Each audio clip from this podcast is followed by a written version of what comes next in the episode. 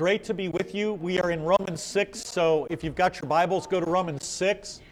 Um, it's part two of the sheet that you have. I've got a little bit more here to set up here on the screen, and we'll get going. There we go. I think we're almost there. Ah, there we go. So let me catch up with you and get to Romans 6. We have observed from Romans 6 that the baptismal life is a life not uh, free, so that you're free to sin and do whatever you want, because once you're baptized, you're a new creation. As we studied a few weeks ago from Titus 3, you're reborn, uh, you're rebirthed, and you're renewed by the Holy Spirit. And so look at Romans 6, verse 4. We were therefore buried with him, namely Jesus, through baptism into death in order that just as Christ was raised from the dead through the glory of the Father, we too may live a new life. For the Christian life, the baptized life, then, is a life that is a daily death to sin, your old sinful nature. It's a daily battle, and then living by faith in the Lord Jesus Christ. So, what began in your baptism, if I can talk like that, the death of the old Adam, the drowning of the old Adam, and then the raising up of a new man, spelled F I T H, that continues every day of your life. So last week we observed from Romans 6 that uh, the baptism, you live in and from your baptism when you are repented of your sin, when you are faith in the Lord Jesus Christ, and when you want, when you desire, as a Christian, you want to live a God pleasing life according to His Word. Now, if you won't be repented, if you won't be faith, and therefore if you want to live according to your own world, words and not the Lord's, you're living outside of your baptism. And that's going to end how? As Kuhlman likes to say, it will end hellaciously. So, again, by way of review, Romans 6, Paul has to address this issue. Where, like Voltaire, remember the French philosopher? He said, I live in the best of both worlds. I love to sin, God loves to forgive, so I'm going to keep on sinning on purpose. That is a misuse of God's grace. That is a misuse of being baptized. So, there's the daily death to sin, but there's also new life in Christ, F A I T H, and living according to His Word. And so we pick up here with Romans 6 5, which you have on the, on the board. And I'm not sure if my page numbers match with yours, but it's the paragraph that begins this, if you have the, the script, if you will. It's the paragraph that begins Baptismal death in the death of Jesus is a death in hope. That's where I'm at. I'm going to repeat that. Baptismal death in the death of Jesus is a death in hope. That's where I'm at. Is that page nine on your sheet? Yeah, that's a different page number than I have, so that's why I didn't give you a page. Sorry. Oh yeah, I just keep revising, adding all that stuff, and it's just a total disaster when you when you look at the professor's notes. Yeah. Or the crazy pastor. So again, Romans 6 5, this is about the hope. Okay? So if we have been united with him, namely Jesus, in a death like his, then therefore we shall certainly be united with him in a resurrection like his. So, your baptism has meaning not only for the day of your baptism, not only for every day of your life, namely repentance, faith, and holy living, but your baptism has meaning for the very last day when Jesus comes in glory to judge the living and the dead. And that will be that he will raise your body from the dead a bodily resurrection to be with him forever in heaven. That will be the final fruit, if I can talk like this, of your being baptized into Jesus Christ and being buried with him into his death and raised with him to live a new life. So, again, to repeat, because we live in a culture in America, I'm speaking in general to make my point, where everybody gets it wrong. Namely, that in baptism you don't get anything, and therefore baptism has no meaning or significance for your life now or for the future. That's absolutely unscriptural. We know from Matthew 28 that when you're baptized in the name of the Father and of the Son and of the Holy Spirit, God gives you something. What is it? His divine and saving name. And when He gives you His name, He gives you Himself and everything that belongs to Him. So, an example again to repeat, it bears repeating. When you're baptized in the name of the Son, Jesus then gives himself to you and everything that he won for you here in his Good Friday death and his Easter Sunday resurrection. So, with his name, he gives you himself and everything that belongs to him. So, baptism then actually gives you something. So, I always do this with the kids and the adults that I catechize. Christianity in general is this direction it's God coming to us. God gives himself to us. That's Christianity. And you have the classic example here. Or you, once you understand what God did for you here, then you understand all the other stuff that you see with your eyes, namely this crea- creation in which you live. Everything that you see, God has given you as a gift. The birds, the bees, the trees, the grass, all of creation is gift. And only a Christian understands that. Okay? So, similarly here in baptism, baptism, God gives Himself to you and all of everything that belongs to Him. And therefore, baptism has meaning not only for the day of your baptism, every day of your life, but on the last day. You will be raised in a resurrection like the Lord Jesus Christ. Why? Because you're baptized. Any questions so far? I'd have to throw this marker away because it's no good. And then I've got to get a drink because I haven't even had a chance to get a drink of water here. Holy smokes. Seriously, any questions while I take a little pause here?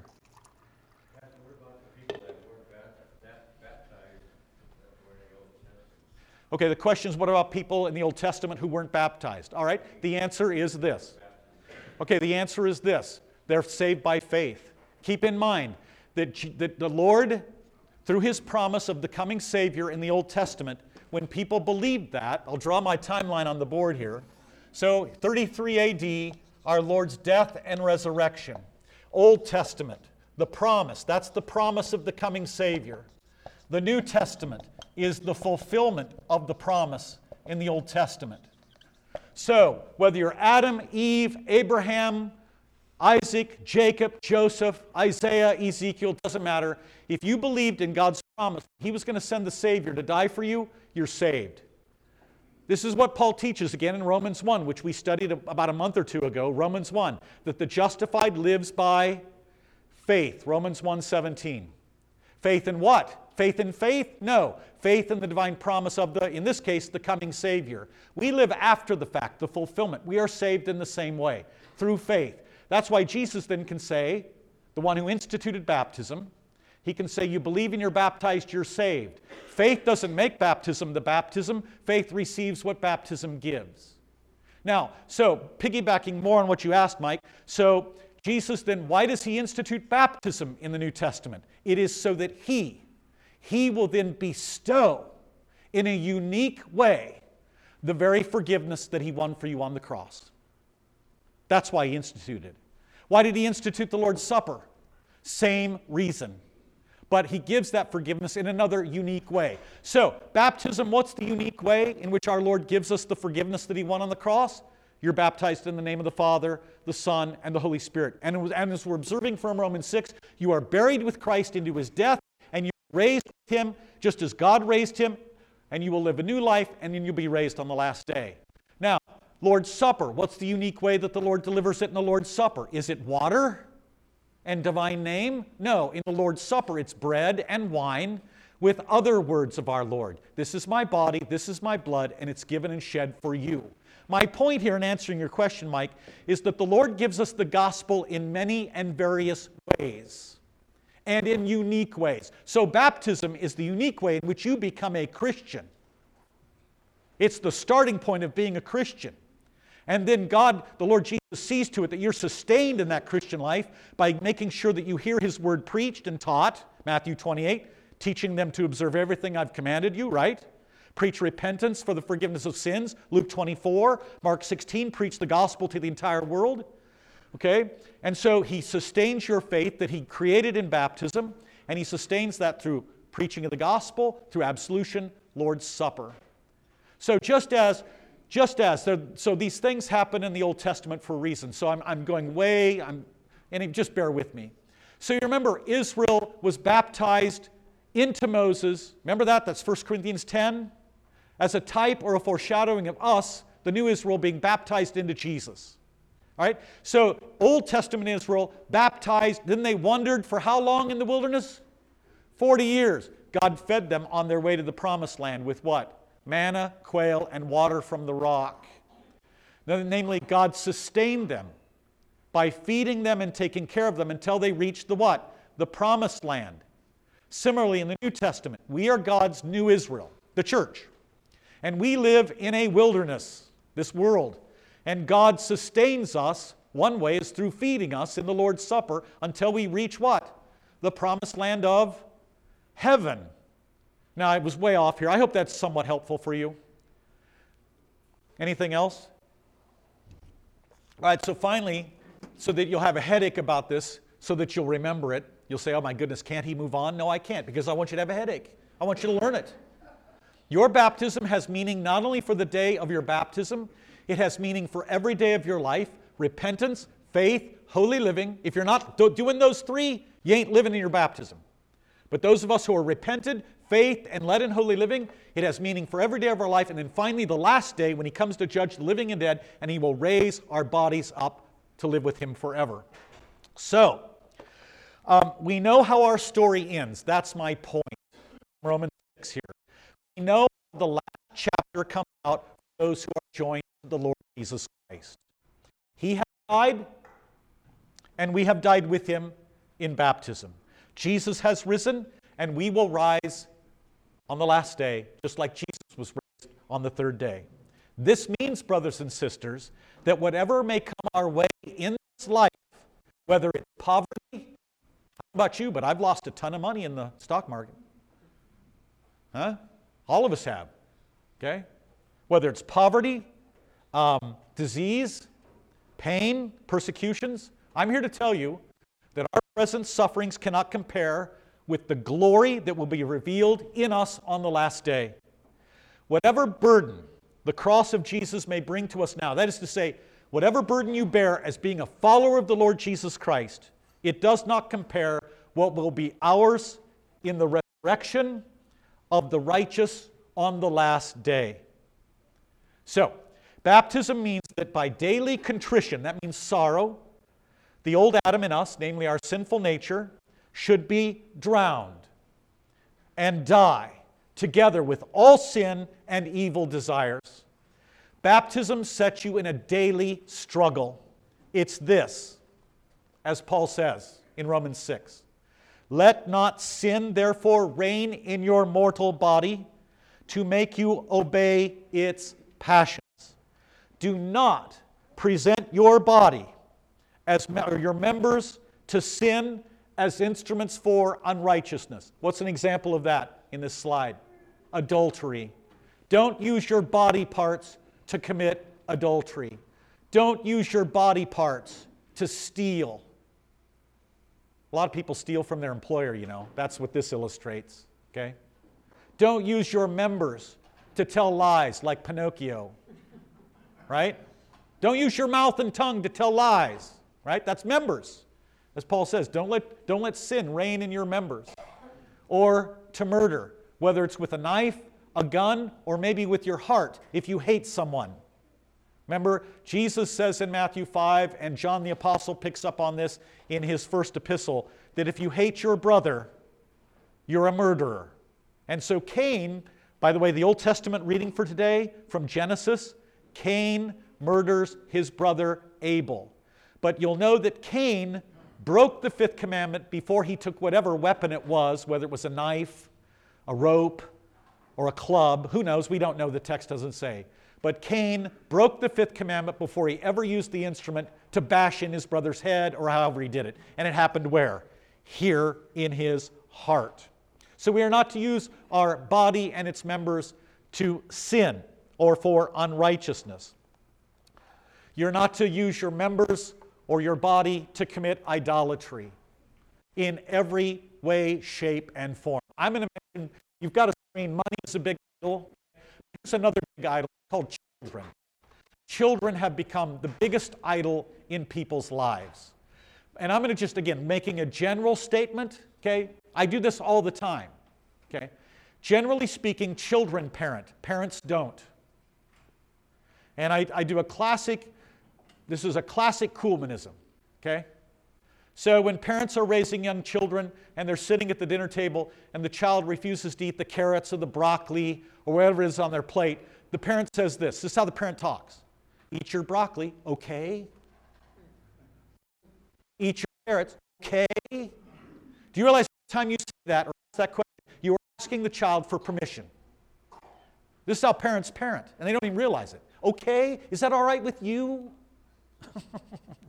now, that's just a simple example, but I could go on and on and on. But the biggest idolatry going on right now in our culture are children. Parents don't parent, I'm making a general point. Parents don't parent, the children do. They, they, they call the shots on everything. I don't want to go to church. Okay.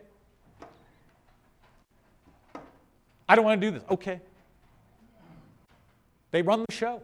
They absolutely run the show. Okay, that's a general statement. So we're not to use our members in that way. But then Paul says, present yourselves to God as those who have been brought from what? Death to life. And your members to God as instruments for righteousness. For sin will not have dominion over you. So, how are we to present our members to God as instruments for righteousness? If you're married, be faithful. Don't stray. Be faithful in mind, body, heart. Okay? Let me give you some more examples. Be crazy generous with what God's given you in your life. In other words, don't be a Scrooge. People who are Scrooges don't enjoy life. Do you realize that? They hate life. Like me, learn. the opposite is, is when you're crazy generous and people say, My God, how can he afford to give that?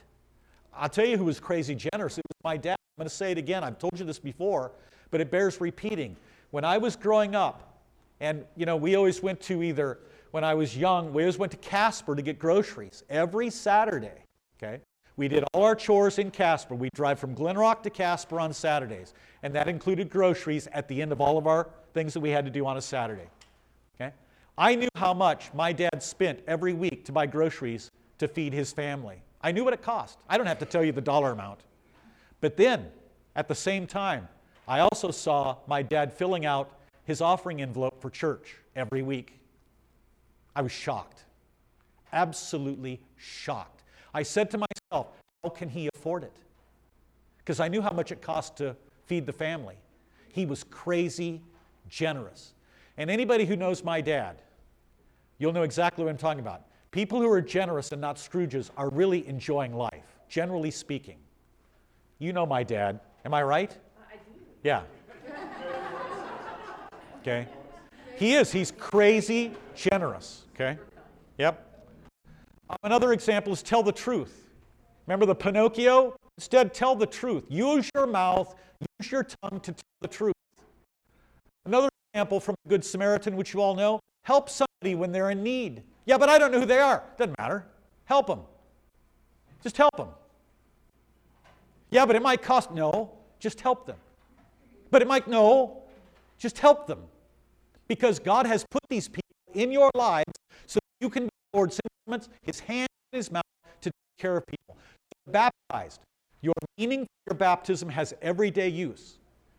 When you're faithful in your marriage, when you tell the truth, when you help people, when you're crazy generous, etc.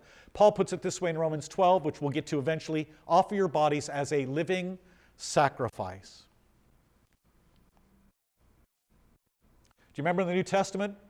Jesus, this woman, great is your so instead of idolatry, what's the highest worship of Jesus? How do you spell it in the New Testament? F A I T H. I mean, I can't emphasize this enough.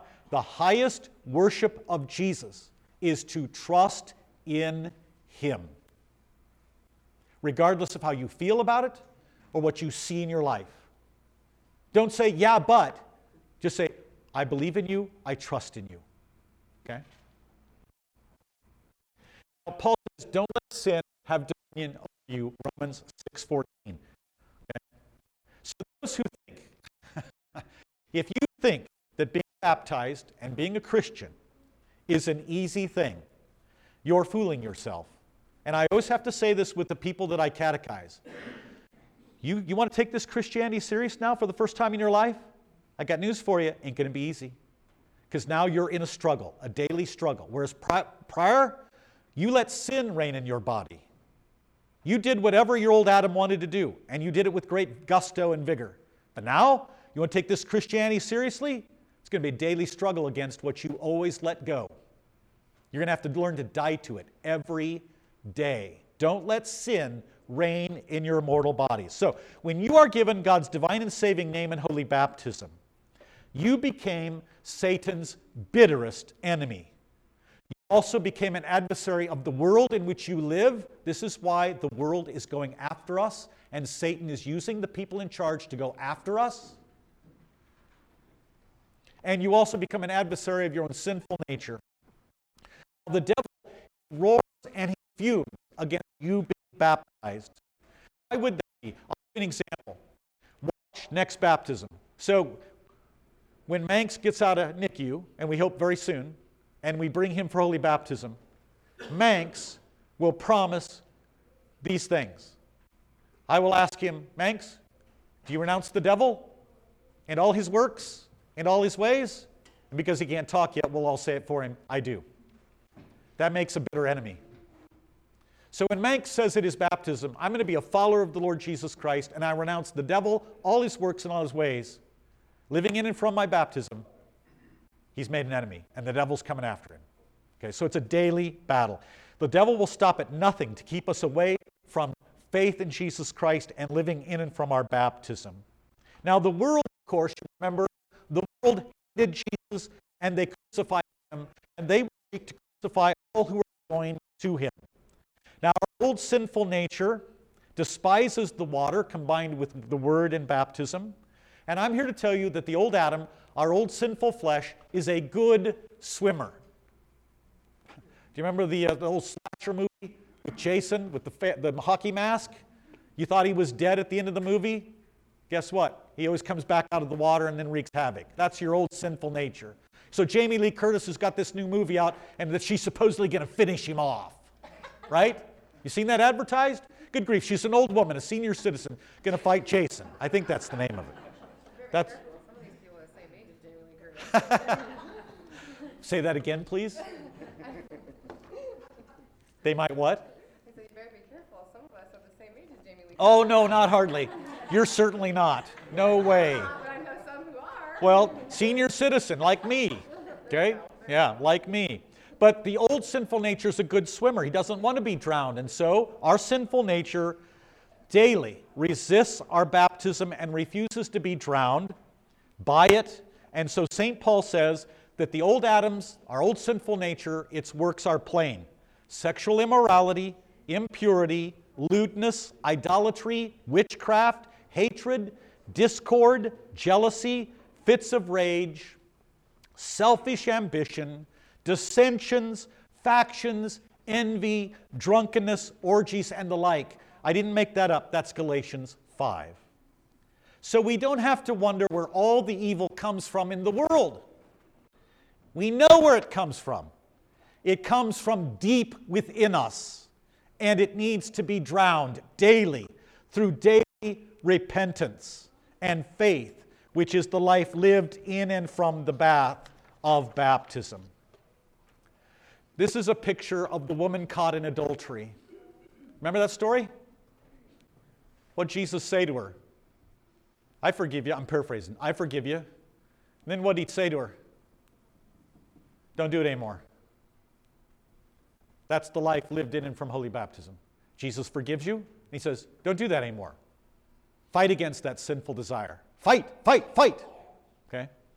So, again, if you're picking up what the Bible's teaching you about the living as a Christian, as a baptized Christian, it's tough. It's not easy.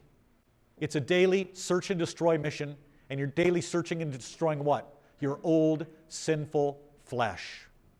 Now you begin to understand why a lot of baptized Christians give up. They don't want to live this struggle. It's easier to let your old sinful nature have its way so that the old sinful nature can indulge in the way of death. Because the lie is the way of death is the way of life. The way of hell is the way of. So, all the supposed utopians in this world, these people promise utopia, and this been going on since the beginning of history. All the people who promise utopians are the most dystopian people on the face of the earth. All the people who talk about love, love, love, love, love are the most hateful and spiteful people on the face of the earth. This is the lie. I'm talking about the ways of the world, etc.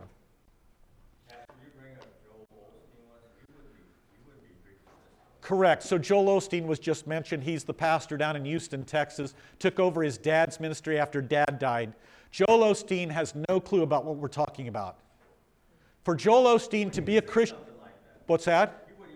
No, he wouldn't teach any of this, what I'm teaching you now, because for Joel Osteen, if you give your life to Jesus, if you give your heart to Jesus, you'll be healthy, wealthy, and prosperous. Nothing will go wrong. So when you have troubles in your life, Joel Osteen would say, Well, you obviously don't have enough faith. Wrong. If you're a faither, the devil's coming after you. The world's coming after you. Your sinful flesh is coming after you. I'm going to tell you a true story. One of my classmates at Concordia Seminary, way back a long time ago, in a galaxy far, far away, he, was, he did not grow up Lutheran. He grew up an American megachurch, evangelical Christian. Now, he attended at this time, I don't know if this man is still alive, but I'll write his name on the board. And if you don't know him, God be praised because ignorance is bliss. But his name, Robert Tilton. And he had, I don't know if he's alive or not still, he probably is. But at, a long, long time ago, he had this TV show called Success and Life. Robert Tilton, Success and Life.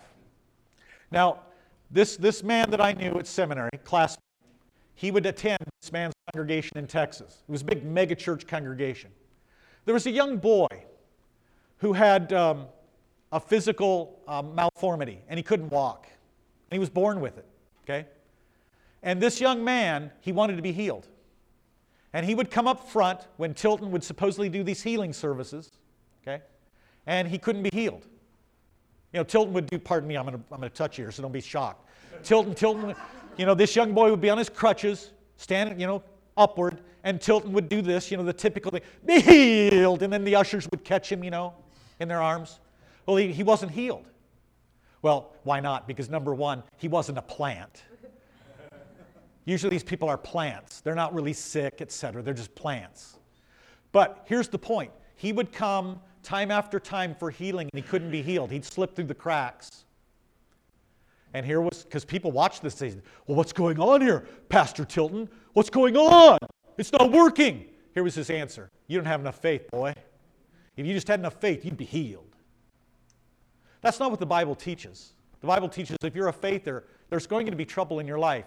Why? So that you'll trust in Jesus all the more, despite all your crosses, tribulations, and trials. Now, there were times in the New Testament that Jesus did actually heal people, right? Why? To show us who he is, that he truly is God in the flesh, and that he truly is the Savior of the world. Trust in me. Okay. Any other questions? All right, let me see where I'm at here and see if I can pick this up. Let's see, where am I at? Yeah, the woman caught in adultery, right. So sin no longer has lordship over us because the one who's died, namely if you've died with Jesus, you've been set free from sin.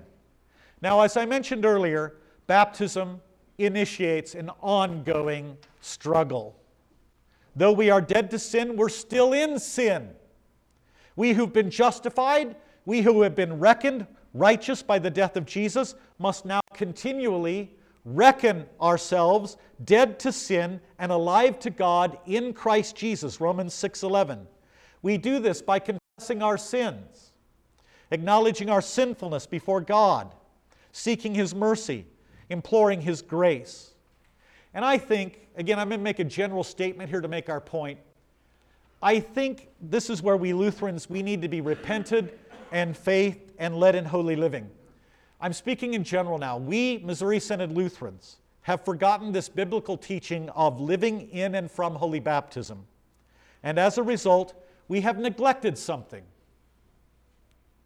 What do you think it is? We have neglected the daily personal confession of our sins. Namely, every day, through prayer, get on our knees wherever you're at, whether it's in the car or at home, we need to learn to what? to tell God, I'm a sinner and I desperately need your forgiveness for Jesus' sake. That's what I mean by daily personal confession. Now, for those of you who pray the evening prayer in the small catechism, remember that? I thank you, my Heavenly Father, through Jesus Christ, your dear Son, that you've graciously kept me this day. And I pray that you would Forgive me all my sins where I have done wrong. That's a way that you can do it. So that's a model. If, you, if you've never done this, open up your small catechism, look at the evening prayer, and that's a way that you can begin to do this. What about the morning prayer? Same thing. But the, the evening prayer is more specific. Forgive me where I've done wrong. Because you finished the day and you've been a big time sinner. Now, the, the morning prayer is what? The prayer for what? That we don't sin. Help us so that we don't. And there, there's this daily battle, you see, the ongoing struggle. So I think we've forgotten that we daily need to confess our sins and ask God to forgive us for Jesus' sake. As well as, I think what we've forgotten and what we neglect is every Sunday the opportunity to join together as the body of Christ and confess our sins in general, okay, to the Lord Jesus Christ and receiving his forgiveness. And then, of course, if I can find the right slide here, there we go. That's it. This would be the daily. But there's another way. And the, the, the, I'm going to just simply call this to your attention. Um, in the hymnal, on page 292, if you have a hymnal on your table, go ahead and open up to page 292. This is probably, I'll spend a few moments on this. On page 292, I have some extra hymnals here. If you, anybody need a hymnal? Raise your hand if you need a hymnal. I have some extra ones. Anybody? Seriously, y'all need to look. If you don't have a hymnal, please look at it. There are extra hymnals around. This is worth taking the time to look at. Page 292. Now, when this, when this hymnal was being put together, they asked me to serve on this committee to put this in the hymnal, by the way. All right? And it wasn't anything new. What you have on page 292 and 293 is what Lutherans have had since day one. It's called individual or private confession and absolution. Now, don't misunderstand what I'm doing here. Did Kuhlman say you'd better be doing this? No, I didn't say you, you better be doing it, but if you want it, it's here. It's here. In other words, if there's something that bothers you and you want to hear that Jesus died for you, you can either text me, email me, or call me on the phone and say, Pastor, would you meet me at church? Well, sure, what for? I want to use this with you. What time? Oh, how about 7 o'clock Saturday night? Okay, meet you there. And I'll put on my vestments, I'll put the lights on on the altar. I'll sit in the chair up there by the altar. I'll have the hymnal open, and you'll show up, and you'll come right up to the communion rail, and you'll kneel at the communion rail, and you'll go through this with me. Now, that's this service here. So, for example, Pastor, you, if you would choose to use this, let's say Mike would call me tomorrow and say, Pastor, meet me at the church Wednesday after catechesis about 8:15. Okay, you want to use this? Yeah. Here's how it'd go. I'd be vested, everything, because I'd be vested, lights would be on, because it isn't Kuhlman's private itch. This is a service of the church. And so Mike is the one who initiates the conversation. Pastor, please hear my confession, and for Jesus' sake, forgive my sins in order to fulfill God's will. And I'll say, okay, I will. Proceed. And then Mike, on his own. Notice this is all on his own, his own initiative. I wasn't on your back. I didn't have your arm behind your back. I didn't have a gun to your head. This is all him willingly doing this. And so he says, in general, I, a poor sinner, plead guilty before God of all sins. I've lived as if God didn't matter and, and as if I mattered most. What commandment's that? One. My Lord's name I've not honored as I should. That's two. My worship and prayers have faltered. That's two and three. I've not let his love have its way with me, and so my love for others has failed. I've hurt people. I've failed to help people. My thoughts and desires have been soiled with sin. That's just a general way of saying 4 through 10 right there, commandments. Now, Mike, on his own, then will say, What troubles me particularly is, and then he will say what's bothering him. Okay? And then I'll hear his personal confession, and then I'll say something along this line before I say the bottom. He'll say, I'm sorry for this and ask for God's grace in order to fulfill God's will, and I want to do better. So then after that, I'll say, Good, I'm glad. Thanks be to God. This is a work of the Holy Spirit in your life. Mike, this is what it means to live in and from your baptism. You've confessed your sin, You want to receive Jesus' forgiveness and you want to do better. It's repentance, faith, holy living. Get it? I'm a Johnny One Note, broken record, right? But that's what's going on here. But it knows, I have to repeat this. This is his initiative. He asked for it. Now, at this point, I'll say, Good, thanks be to God. Now, Mike, I'm here to tell you something. Blessed are you. The psalmist says, Blessed are those whom the Lord doesn't count your sin against you. Why not? Because Jesus took your sin in your place, and so your sin is forgiven. I want you to trust that, Mike. And then I'll stand up, page 293. I'll stand up and I'll say, Do you believe that my forgiveness is God's forgiveness? He'll say, You bet. I'll say, Well, let it be done for you as you believe. And then I'll absolve him. Put my hands on his head and absolve him. He'll say, Thank you, amen. And I'll, we may, I may say a prayer, we may sing a hymn, but he might say, Well, Pastor, I want to talk to you about something else. Okay, well, let's unbuckle from the altar and let's go either into my study or sit in the pews. Now, why does the Lutheran Church have this in its hymnal? I thought this is Roman Catholic. I'm here to tell you that the Lutheran Reformation reformed things so that what would happen? So that the gospel would be proclaimed. So Lutherans kept private or individual confession and absolution for the sake of one reason and one reason only. What is it? I just said it. So the gospel is proclaimed to sinners. So since I've opened up this big can, maybe it's a big can of whoop, fill in the blank, I have to say more. So, what's the difference then between a Roman Catholic private confession and a Lutheran private confession? Here are the differences. Number one, if you're a Roman Catholic, you are forced to go at least one time a year, which goes back to this, this date, 1215 AD. In 1215 AD, the Pope at that time called a church council and said, and they made a decision, that you have to go to your priest at least one time a year for private confession. And if you don't, you can't be buried, you can't be married, you can't take communion. That's still official Roman Catholic teaching. But here's the point you're forced to go. Secondly, when you attend, you are supposed to confess all mortal sins. That would be sins that would send you to hell. Roman Catholics make this distinction between mortal sins and venial sins. Venial sins are sins that won't send you to hell, like maybe telling a lie. You know, but a mortal sin would be like abortion or adultery. Now, those will send you to hell. But telling a lie, ah, oh, you won't go to hell for that. The church does. The church decided venial won't send to hell. Uh, exactly. Yeah, yeah, it's a big list. Absolutely. Huge list. By the way, this is slicing the brownie. The Bible doesn't make those distinctions.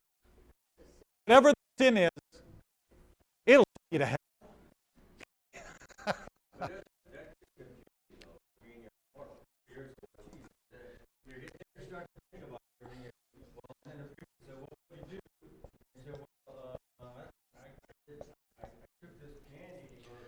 Well, okay, we'll, we'll cut- count that as, as a venial, but if you're thinking about doing it again, then it might become mortal, see?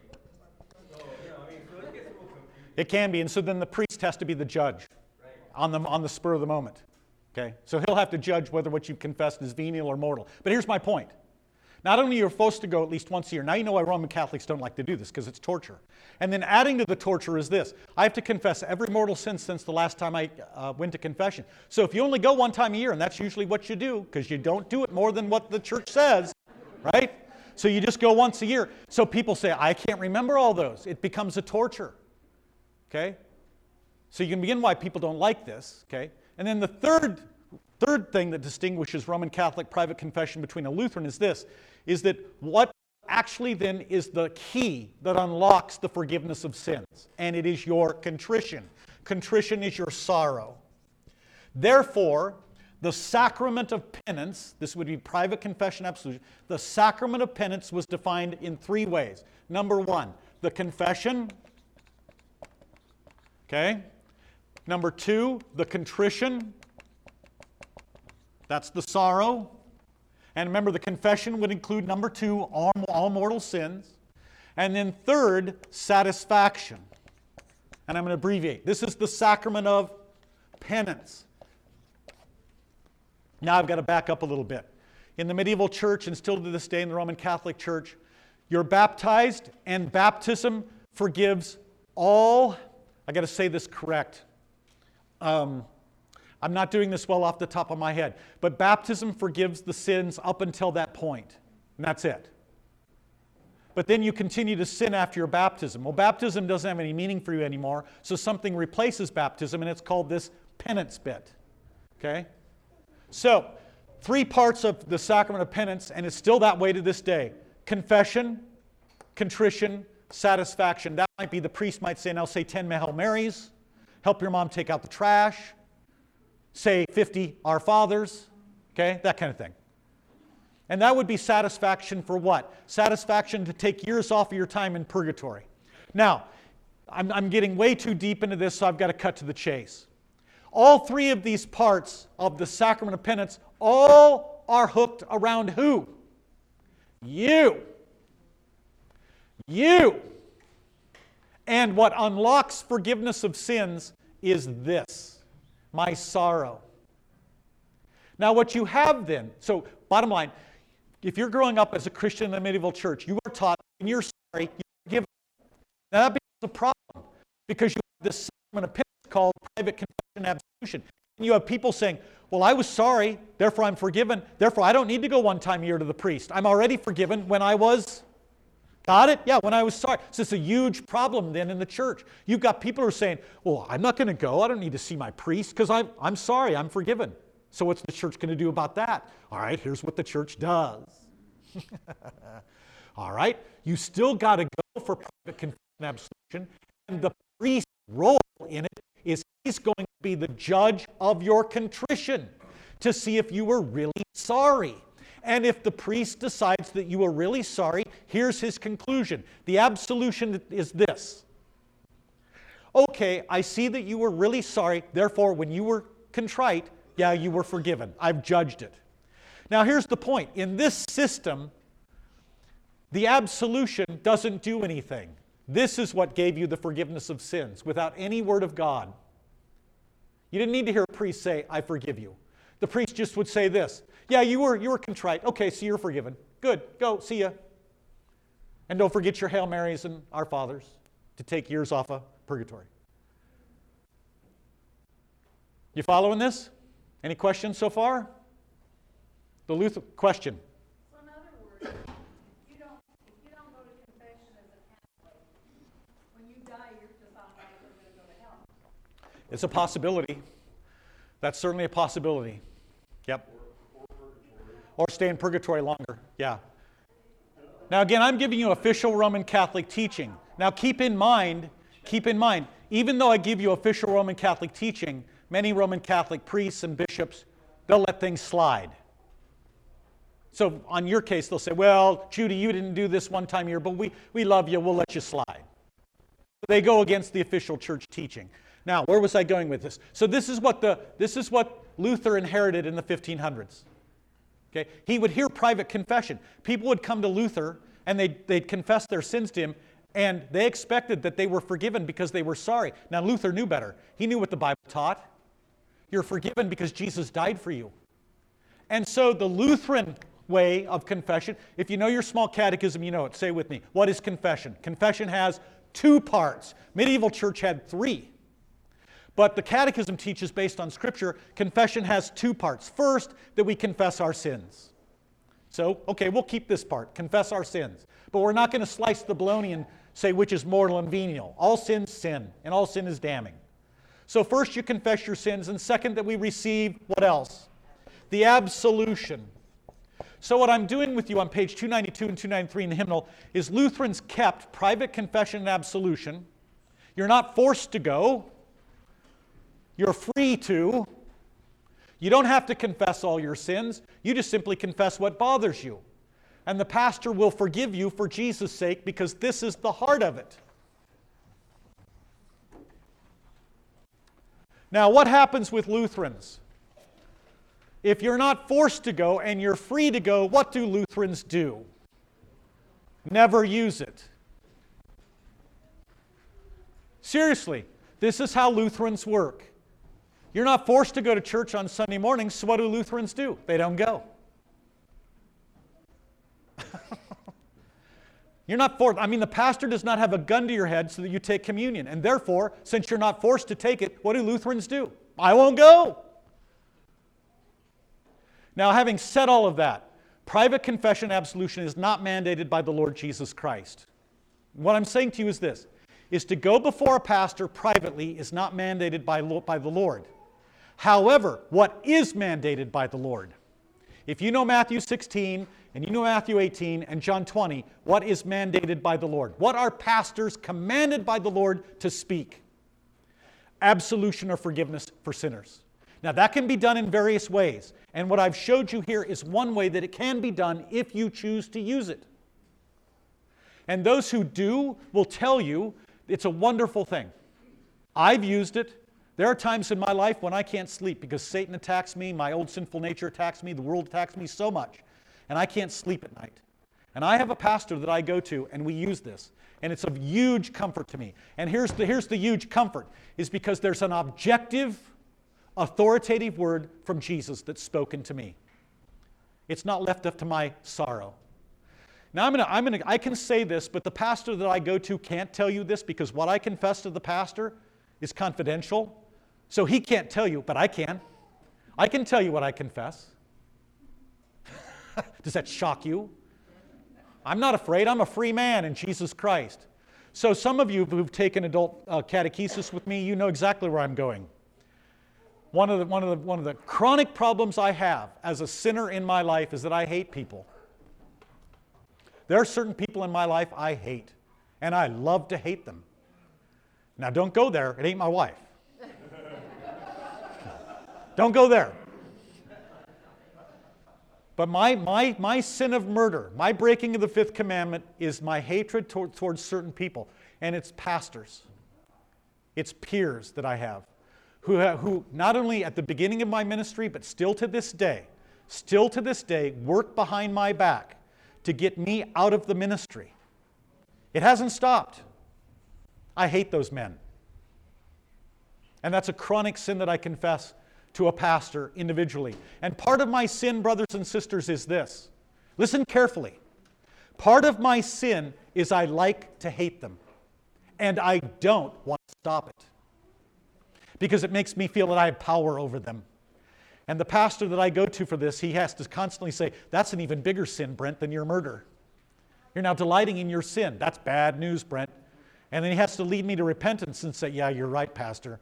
I, am sorry. Please forgive me for Jesus' sake. You're absolutely right. So, this is this living in and from your baptism. Daily personal confession, Sunday morning confession and absolution, and if you so choose, you can go to the pastor. Now, one final point, and then I'll quit. When I talked about daily confession and absolution, that includes confessing your sins to one another and receiving forgiveness from one another as brothers and sisters in Christ. So if you're married and you sin against your spouse, you confess your sin and you ask the spouse to forgive you for Jesus' sake. That's living in and from your baptism. This is the daily putting your old sinful nature to death, etc. A church member sins against you, what do you do? You forgive them. Okay?